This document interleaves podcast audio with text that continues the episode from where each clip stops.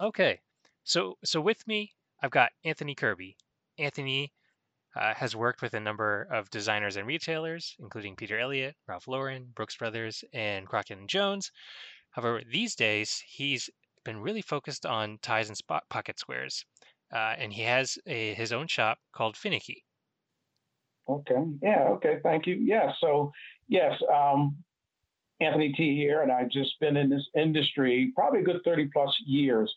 Um, so my current uh, brand is called FINICKEY. That's F I N I C K E Y. So I let people know that it's actually not the word finicky, but the definition really sets the, the tone for the brand, because I always say it's the man who's particular about his lifestyle or wardrobe.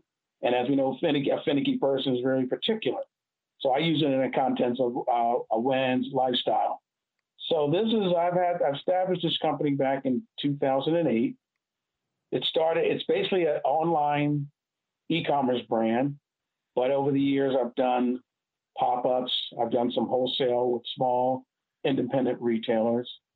Um, I'm at the point now just looking at opportunities of pivoting in different other categories for the brand. We've done uh, shirtings, we've done trousers. Uh, I'm looking to do a little home decor like pillows and maybe some other areas of, of uh, clothing, not suitings, but it's a small little capsule collection. So this is what I'm looking at going towards, uh, hopefully for the fall. Uh, it's been, as we all have been questioned in this whole pandemic year, uh, myself included, uh, my business has taken a major, major impact of loss of sales only because most men have been working from home. So a lot of them have not really been dressing up. But as we are as we're slowly coming out of this pandemic, I'm starting to see the need, the want of men wanting to dress. I think that's going to put us, those of us who are in this sort of business of dressing men, back on the scope of, of providing some great attire and furnishings. So I'm looking forward to this coming fall, as we will know that more and more people will be returning back to the workplace. So FINICKEY will be there to help in that uh, stance of helping men dress better. You're branching out from ties and pocket squares into more general menswear items. Is that where you want your uh, brand to be, or would you still like a focus and specialty in ties and pocket squares? You know, my first company was Anthony T. New York. I always have started with neckwear. That was always neckwear, pocket squares, and bow ties. Always been the foundation of what I've always done. That will still be what the the foundation of our business, neckwear, pocket squares, and bow ties. And even though you might, may not see as many people wearing, oh, you know, people always will say, well, neckwear, nobody's wearing ties anymore. Yes, they are. People are still wearing ties. People are still wearing pocket squares. People are still wearing bow ties. People are still getting dressed up. You may not be the one dressing up, but there are other people out there who are looking towards dressing. So, yes, to your question about will FINICKEY want to be still known as a haberdashery brand that, that their foundation is into neckwear, pocket squares, and bow ties? Yes, that's what we're going to be known as. But like I said, we want to branch out to other categories, small little things that might be part of the brand, but we want to stay, we're still focused on the neckwear, bow ties, and pocket squares. Got it. Let's focus maybe a, a bit on that, because um, I'm, I'm kind of curious. What makes FINICKEY ties and pocket squares different from everyone else's? What makes our collection a little different um, is the fact that we use unique kind of silks. And when I say unique silks, we probably like to use particular designs like from Grenadine, Grenadine being one of the more exclusive fabrics and, and silks. It's, it's sort of like a gauzy sort of uh, knit kind of fabric. You can only obtain it from only two existing mills out of Italy that still make this sort of quality. We like to use great printed silks from England. And then we have a lot of our own in-house fabrics that date back to the early nineteen hundreds. And then it's just our shape. We have one, we have a signature shape called the swing tie, which is a throwback to the jazz era of the late fifties, where um, the shape of the tie is a little more flared out, a little more of a hand-stitched at the bottom. I mean, you have to see it. I mean, we have it on our site, uh, finickey dot U S, where you can see a collection of swing ties. So that's basically what makes our collection just a little bit different. And also it's classic with a twist. So we like to have a little play on classics through whether it's the color, whether it's the pattern, or the, or the design of, or, or the, or the shape of the tie. So that's, that's what makes our collection a little different. And we're not, we don't do a big collection. I think that's also what we do. There was a time where you would look at a neckwear collection, you would have like maybe eighty or seventy different swatches. And within that, you might have four to five different colorways. So think about it. So you might have over a couple hundred unique designs. But we've, you know, for us, for us, it's really doing a nice sort of small collection of unique kind of fabrics, unique kind of uh, shapes of, of, of the pattern. And it keeps us really focused and really tight. So those customers who come to us will get something that's really unique to them. May not get to see it because we don't produce large quantities. I mean, as much as we might, we might make as many as less than a half a dozen of a design. So when it's sold, that's it. That's it. It's done. Wow. I would love to see them in person maybe at some at some point uh, when this pandemic uh, cools down. You know, I'll, I'll be able to see them. Yeah, they do look yeah, really yeah. nice. Thank you. Thank you. So I'm imagining that there's an entire process that goes on in actually designing and, and creating ties. Uh, do, do you want to mm-hmm. talk a bit about that? Just just to give us an idea of, of the work and effort uh, that goes behind these ties. So the funny thing about neckwear, so think about it. Think about neckwear in a sense. Neckwear don't really serve a purpose in your everyday attire. It really, in, in, in the scope of things. So think about it. A shirt covers your body. A trouser covers your legs. You know, a belt holds your pants up. So think about all those areas I just mentioned. What does a tie do? Just an accessory for, for aesthetic purposes. Is that exactly? It does. My point is, it don't have any sort of form or function. It's like a pair of shoes. You don't walk outside and say, I'm going to go to work without my shoes. But to your point, it's an accessory. I call it like this, like the, sort of like the cherry on top of a man's attire. It pulls everything in together. But yes, there is a process that goes into making a very good looking tie. It's just a couple steps, but the steps that go into making the tie are what makes a tie great. And that's why handmade ties, I still feel, are some of the best made ties. It's the lining. If you're using, like we use in our, my neckwear, I use a uh, sort of a cotton wool lining that gives the tie drape, gives the tie a little more stability. So remember, when you're tying that knot, your, your tie is going through multiple folds to get that perfect or shapely knot. You have to have, that tie has to have some substance to it so that tie will hold. Tie shouldn't twist. If it's well made, it will keep its shape. And again, that goes into all the steps I uh, mentioned. In the lining, how it's sewn, how it's all put together. So that's the, some of the steps that what makes a great tie. Yeah. And that's the kind of steps we need to make in finicky ties. Okay. So so you mentioned a couple things. You mentioned folds and, and five-fold, seven-fold. Do you want to give a quick explanation as to uh, what that is? Most generally, most ties are a standard four-fold or five-fold. Basically, you're just taking a, once the tie is uh, constructed, after you put all the pieces, sew all the pieces together, at the end, you actually create the shape of the tie. Uh, sides are brought in and folded and then stitched. But there was, at some point, uh, makers were starting to get into a little more what they call multiple folds, where you're actually literally taking one piece of fabric and really creating the whole tie itself. You're not using any lining. You're folding the tie in itself. One, two, three, four, five folds. You're taking another piece, folding in, that's six. Then you have your last piece that really kind of formulates the whole tie and the back, seven folds. And that became sort of like the uh, sort of the way of making a really high-end, more elegant tie, of taking it itself, uh, making it in seven folds. I think the originator, I remember Robert Talbot at one point was probably the, the pinnacle of actually having these, what was called the seven-fold ties. They were, I had kind of had that for years before a lot of the makers in Italy, like your Keitans or Isaiah, and a lot of other places. And here in the United States, other uh, makers jumped on board of having a seven-fold tie. So that was always doing makers. But then you had some makers who wanted to do what's called eleven-fold. So after a while, it just became like all these ties with so many folds. And the more folds, the more money the tie costs. Because you have to use more, because you have to use so much silk. And at some point, you know, I've been on seven-fold ties, but then I got to the point like, look, that became more of a, a talking point. Most men will not sit there and say, hey, Phil, look at my tie. I want to show you all my folds. You right. mostly looked at a tie and said, that's a great-looking tie because it kind of worked with your attire. It worked with your look. You knew what a kind of fold it was because that was something for you. That was something personalized to you. To an average person, it don't make a difference. They're looking at a tie. So not saying it's, it's, you know, some people still love a seven-fold. It's still a great-looking tie.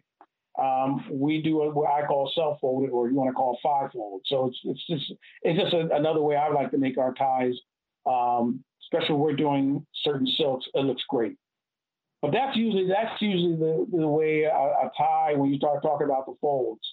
Um, I don't hear it as much today as I used to. We used to hear it like a couple years ago. Um, but it's still there. Certain makers still make, you know, seven-fold, multi-folds. It's still still relevant. Got it. Another thing you touched on was the number of fabrics. Uh, do you want to talk a bit about that? Yeah, you have a lot of the different types of um, fabrics. Like you just mentioned, um, challis.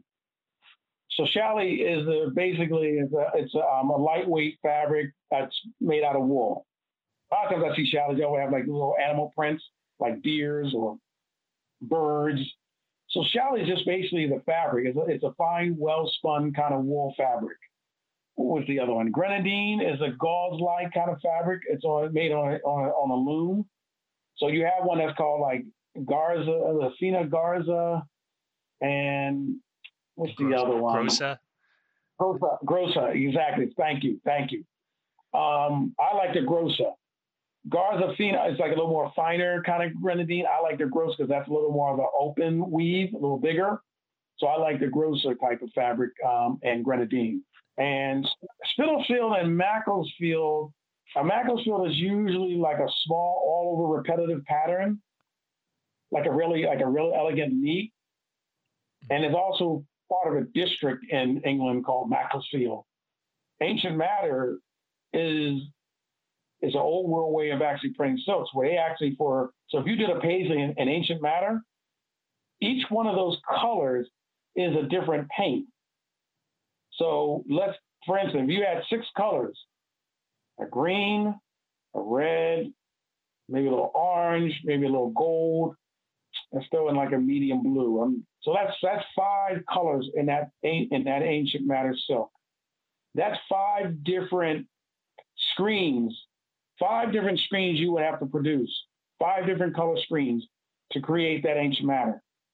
And that's one of the most expensive ways of creating a silk pattern, because each one of those screens will cost you maybe a couple hundred. What I think is fascinating is the amount of variety involved in ties between the type of fabrics with and the colors and the feel and the size. There are so many options when dressing up. And I think that's what makes it so fascinating, because you can feel like an artist in picking just the right tie for just the right outfit. And you can get combinations that you would have never dreamed of, and they look fabulous. And they look like something really unique. And you feel like you've solved the most difficult question in the universe. I think that's what's fascinating about clothes. You can use your creativity to be a problem solver, an artist, and feel great about yourself and what you're doing? You know, neckwear, this is going back like late in the nineties when I first started my first collection under the Anthony T. New York brand. And I always found that ties are personal. When you put that tie on, it's something about how it makes you feel. When I put that tie on, that last step, and when I'm dressing, putting that tie on and putting it all together, it makes me feel awesome. You know, what led me into men's neckwear? And I think where I found that niche for myself was when I was living in Atlanta, Georgia. I was working for a small independent menswear store called H. Stockton, and I was working for their shop on Peachtree Street. And this is like around ninety-one, ninety-two. And back in those those back in those days, you know, you would have someone like a rep would come to the store, bring their collection to show the owner of the store, like what's coming next season. So they would make their purchases prior. And there was one of the reps who come and bring this whole collection of neckwear from a line. And I've always fell in love. I said, wow. How I, what got me hooked was looking at all those swatches of patterns we just talked about. Paisley, stripes, solids, Grenadine. I mean, there's a rainbow of all colors and patterns. I had said at that time to the owner, this is something I would like to do. I want to become a road rep. I want to get online. I want to get on the road, carry a small collection of things and sell the stores. And the joke was at the time, the owner of the store at that time, Ham, said to me, I'll give you fifty dollars in a suitcase. Well, had the suitcase, but never got that fifty dollars. Still waiting for that. That's what got me on to the fact I want to do that. So at that point, I relocated back to New York City and started my first collection with only U X, maybe like eight or nine designs, maybe four to five colorways, maybe like four colorways. So I had a small collection that really got me started in the business of selling neckwear. And at those times, we had so many great independent menswear stores. We don't have that today, but back then, had so many stores that you can go to and just knock on the door. You know, you had a lot of no's before you got a yes. But that's what got me started into the business, and I have built on from there. Wow. You know? Yeah. And I think even going back, or even a little further, let's go back to the eighties. My first real good extension with neckwear was when I worked for Ralph Lauren. I started at the at the mansion on seventy-second and Madison. But um, prior to our mansion opening, um, they would take us to different areas that had, you know, like where our clothing was made or where our neckwear. And at that time, before the ties, uh, most neckwear for Ralph Lauren is all made in Italy now. But there was a time all that neckwear was made right down on twenty-eighth Street, right off of Broadway. There was a factory between uh, Broadway and sixth Avenue called Fogel Neckwear that used to make all of Ralph Lauren's ties. And I remember we took a trip down there to see all the ties being made. And you think about back then how many stores they had and they, the, the, the end shop they had in department stores. There was so much fabric for Ralph Lauren down there. It was like, wow. Oh, when you used, and when we used to go to, at that time, the showroom used to be on forty West fifty-fifth Street between fifth and sixth Avenue, like in a little townhouse building. And that's where we used to have the, that's where they would showcase the new collections on these like five or six floors of this townhouse. And I remember going in there, and I remember when you walked into one of the furnishings room, I mean, the amount of neckwear they used to sample. So like you said, like a kid and a candy store, everything, foulards, meats, prints, mogadors, jacquards, everything, chalets. I mean, it was a, and then you have pocket squares, you have bow ties, you have scarves. I mean, yes, that was like my my end to say, I, you know. So when about time I got down to Atlanta in ninety-one, ninety-two, that was all I needed, you know, from that experience and what I had at that point, which led me to think I want to design neckwear. But I can definitely say that I was inspired by the fact of my years working with Ralph Lauren and being inspired by what I used to see in the neckwear and um, working with some of the same mills that Ralph Lauren worked with to build my neckwear collection. So that was always a treat to go in and see the mills and work with them and come up with designs. So I, you know, it, it was always that passion, I think. And, and you know, that's always what fueled me, was the passion of enjoying what I've done in this industry. You know, I, and I would just be, you know, for me, it was all, you know, yes, make a living. Yeah, I made a small, but I'm not, you know, I, I think I'm not like, I'm not living in no mansion. I don't have no, no two mile driveway and no, but I love what I do. I like the fact when people, look, I celebrate, if I get one sale off my neckwear, I celebrate it just as much as somebody buys a dozen ties or a store calls me and says, I want you to, uh, I want to put together a collection for our store, for our client.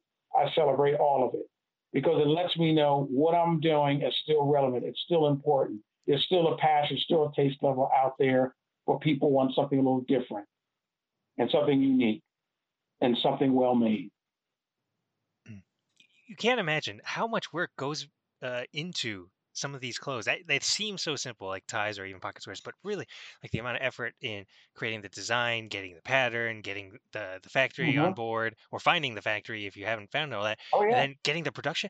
It, it does really, it, it's a mind bug. I, I couldn't believe how, how much effort and time and just just work. You hit it on the nail. You hit it right head on the nail.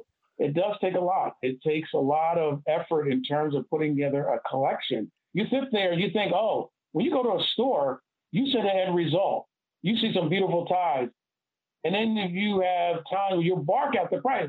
one hundred sixty-five dollars for this tie, when I get a tie for thirty bucks, someone had to sit back and come up with the concept and idea of what was that tie going to look like.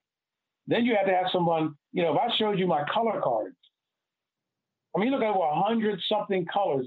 There's a hundred, there's like maybe fifteen different variations of blues. There are maybe fifteen or sixteen variations of green. There are maybe twenty variations of a red, and you got burgundy, and you got browns, and you got yellows, all of that. And think about a paisley tie. Think when you look at a paisley, think how many colors. There's probably like a twelve or thirteen or fourteen, fifteen colors in a paisley tie. And someone has to sit there and come up with each color and make sure it kind of works all together. And then you talk about the scale of the paisley. Is it a small, you know, teardrop type of paisley? Is it a blown out paisley that's all over? So you think about scales of, of the patterns. Then you think about how the color's going to work. You think about what kind of silk. Is it going to be a jacquard? Is it going to be a print? Is it going to be a mogador? It's going to be a print. You know, all of that.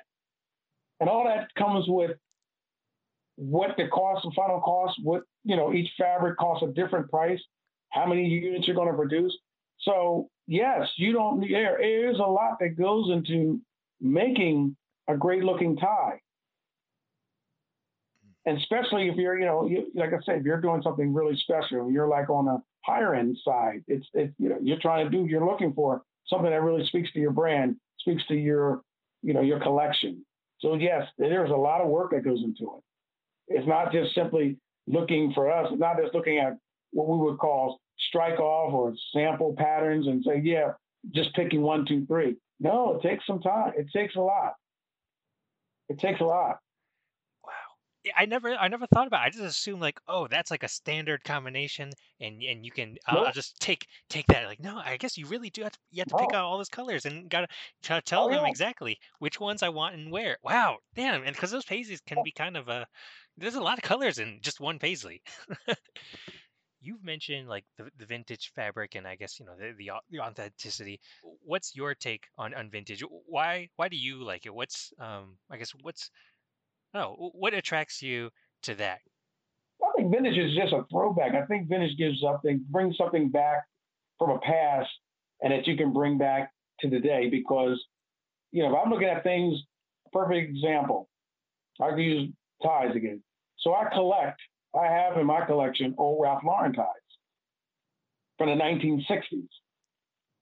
You look past, you look to the past to, for us, for like in design, to stimulate our future, to create a passion of what was actually uh, something of uh, yesteryear we can bring back and transpose it to something unique today. So some things, like I said, I can look at ties, I can go in like thrift stores or online and find old ties from the sixties that are wide, like four and a half inches wide. But I love something about those old patterns that you don't see anymore. So vintage has a purpose. It's able to grab something from the past, something that was special back then and bringing it up to today. That's what makes vintage special. I think vintage to me has sort of meant making the most of something that other people have discarded, to make full use of something that somebody else a long time ago spent a lot of time to create. And I think that's worth knowing and worth keeping. It feels special because the contemporary stuff is all around us. And to be able to use that creativity and those problem-solving skills to bring something that's different and make it still relevant, it is a good feeling. Um, you know, to bring something that most people find outdated or, or dead even, and to give it new life. After all, there's nothing that's preventing vintage from being contemporary other than your state of mind. Right, right. Yeah, I think, I think well, part of that, yeah, also part of that equation, if you look about today, it's also that whole big word we hear more and more often today, sustainability. Um, because you look back a lot of those things, because, you know, we have so much clothing that we discard and it fills up so many landfills. That's why thrift shops, vintage, is becoming more and more popular today, because clothing being recycled. You can go into a great thrift shop and find great clothing or ties or, or shoes, things that were discarded but could have another life because it's still in good condition opposed to just throwing it out. You know, that's what I get back when I talk about making ties. I don't make ties. Like uh, ten years or twenty, like fifteen, twenty years ago, making ties was like, You're you you know you're buying rolls of fabric, twelve yards, twenty. I'm sorry, twenty, thirty, forty, fifty yards of fabric. You know, you're making like thirteen or fourteen dozen ties. No one does that anymore. You're keeping it very close to the kilt, where it's not where you're not creating that many ties anymore. You're trying to keep it small because you're sick. Because I remember those days. I remember when I first got into business. Yeah, I would order like twelve yards per color. But then I'm making maybe out of that twelve yards, maybe six ties. But I'm doing all this. Then I have all this extra fabric just sitting. I don't produce a lot. That's one thing I will always say to your listeners. We don't produce a lot of ties because we don't want to sit on a lot of ties. And when you come to us, you're going to get something that's, you know, it's a limited edition run of patterns. Uh, it's something that's, you know, once it's, like I said, once it's gone. Now, we've gotten calls from people saying, oh, we saw um, the Churchwell series. Are you going to redo good? You know, some things we may bring back because the demand is there. Or we may bring it back revised with different colorways. But we do get tired of people calling, oh, yeah, we're going to bring back such and such. Are you going to bring back that collection? We'll see. So, but like I always say, if you see it on the site, or we're or posting it through social media, you might see something, you like it, grab it right then and there, because nine times out of ten, it's not going to be a lot of pieces made. It wouldn't be a show on ties if we didn't talk about how to tie them. What's your preference? Yeah, um, you know, you, I mean, the classic two ways most people learn, as I've learned, is the, you know, doing the half Windsor knot, you know, and again, it's all imagery. If I could show that, right, half, it's like going around. Half once, you know, going around one, like a half time or once, wherever you do like a full Windsor, you're going around and wrapping around twice and bringing it around and bringing it up, bringing it through, full Windsor. Most people are familiar with the four in hand, which is the classic way to most ties. You go around once, over, under, and through, then you have your beautiful tie. That's usually the most way, best way I always find people. I mean, but there are other ways to tie uh, your tie. There are so many different. I mean, there's multiple ways, but to keep it simple, I said it's a classic four, you know, four in hand. Now, if you want to be fancy, you want to take it around twice, take it around your neck, go around. I mean, you can do that. I'm at an age where, you know, less is more. You know, I do all the other fancy stuff. I mean, I, again, it becomes more to you. You know, if you can, you know, at the end of the day, if your tie is tied the way you like it, when you put it on that on that shirt, you look in that mirror and it's well tied, you're good. However you however you get to that end point, that's the way I look at that. So you mentioned branching out from ties and, and pocket squares. How did you go about that process? Was it a financial um, thinking of expanding the business, or Uh, was it something uh, more artistic, more more creative? Well, yeah. Well, first, not analytical, so I ain't thinking of that part. I'm not the, I'm not the analytical type. So so it's more creative, definitely. It's definitely all creative. It's always looking at something. What can I do with this? What can I come up with? Uh, what can we add to the collection that would make it right? Or, or what can we experiment with that can add a little cachet to what we're offering? So of course, the next progression with neckwear, you of course you want to do shirts, okay? Yeah, shirts. And if you want to try, we experiment with trousers. We you know we like wear trousers, so we'll do a little experimental with, with trousers. Um, but then, I, like I said, home decor was another area that I'm experimenting with. I want to do pillows because as people are transitioning out of this whole pandemic, people are getting their homes ready. People want to start visiting. You're going to start visiting your friends, your family. And because we've been in this pandemic this past year and a half, you know, people are all at home. And they got tired of what they've been looking at for years. So a lot of people are in this sort of home decor, of a renovation of their home, changing out. They want to get back. They want to get past that old pandemic look they had to look with for over a year or so.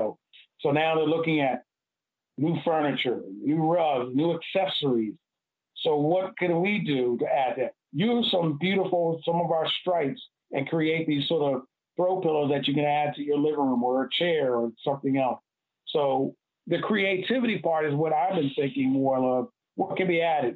What can I do with some of this extra silk that I may be having a collection that I may decide, I'm not going to make any more ties with this, but I can make a beautiful pillow. I've done slippers, like lounge slippers, um, like those velvet slippers you would see for formal or casual wear. I've done it with silk. Years ago, I used to do a lot of these silk slippers that I made out of my silk. The same thing as people getting married now. Let's say it's just you and your groomsman, or you, a groomsman, and and another, uh, your best man, and maybe a groomsman, and it's three or four. You're likely finding four at the same time is great, or even if it's just as a groom, you're wearing one particular tie and your groomsmen are wearing something different, you might find a couple. But if it's something special that you want to stand out because you want to compliment your bride-to-be on that day of a tie, you may not find it in the store. You come to a place like FINICKEY, where we can provide made-to-order, special-order ties for that special occasion. We had a program, we did a project for Vanderbilt alumni. We did a whole program of uh, club ties, ties that have a little shields or swords or dogs. So we did a whole collection of uh, ties for their alumni association, and bow ties and scarves for the ladies. And that was a big project. Um, a couple hundred units that they want to do. So yeah, we can do special projects like that. Oh, wow. I had no idea you all did that. Uh, if I knew, I, I would have brought that up earlier. The beginning, maybe at the introduction. But either way, I'm really glad you shared that tidbit. We want to have clients have an experience. We want to take out the whole idea, I'm just buying a tie. And again, it's, as I started out in the beginning of this conversation, part of it is just a passion. I enjoy this. Like I said, I celebrate each win, from one tie to a dozen ties. I celebrate it all because it lets me, again, lets me know that somebody appreciates what we create. Somebody likes what we're doing. So that's what keeps me going. Wow. Well, that's what I call ending the episode on a happy note. So maybe we'll stop there. Thank you so much, Anthony. Any final words? First, I want to say thank you, Philip. I appreciate this opportunity for allowing me to share what I've been doing for so many years. And I hope that your listeners were able to get something out of it. If they want to follow, our site is Finickey. That's F I N I C K E Y dot U S. Uh, on social media, where you can find us on, on the gram at Finickey. On Facebook, it's uh, Mister Haberdash. Awesome. I'll add those names in the episode description for our listeners. It's been a pleasure chatting with you. Thank you so much, Anthony. Thank you. I appreciate it.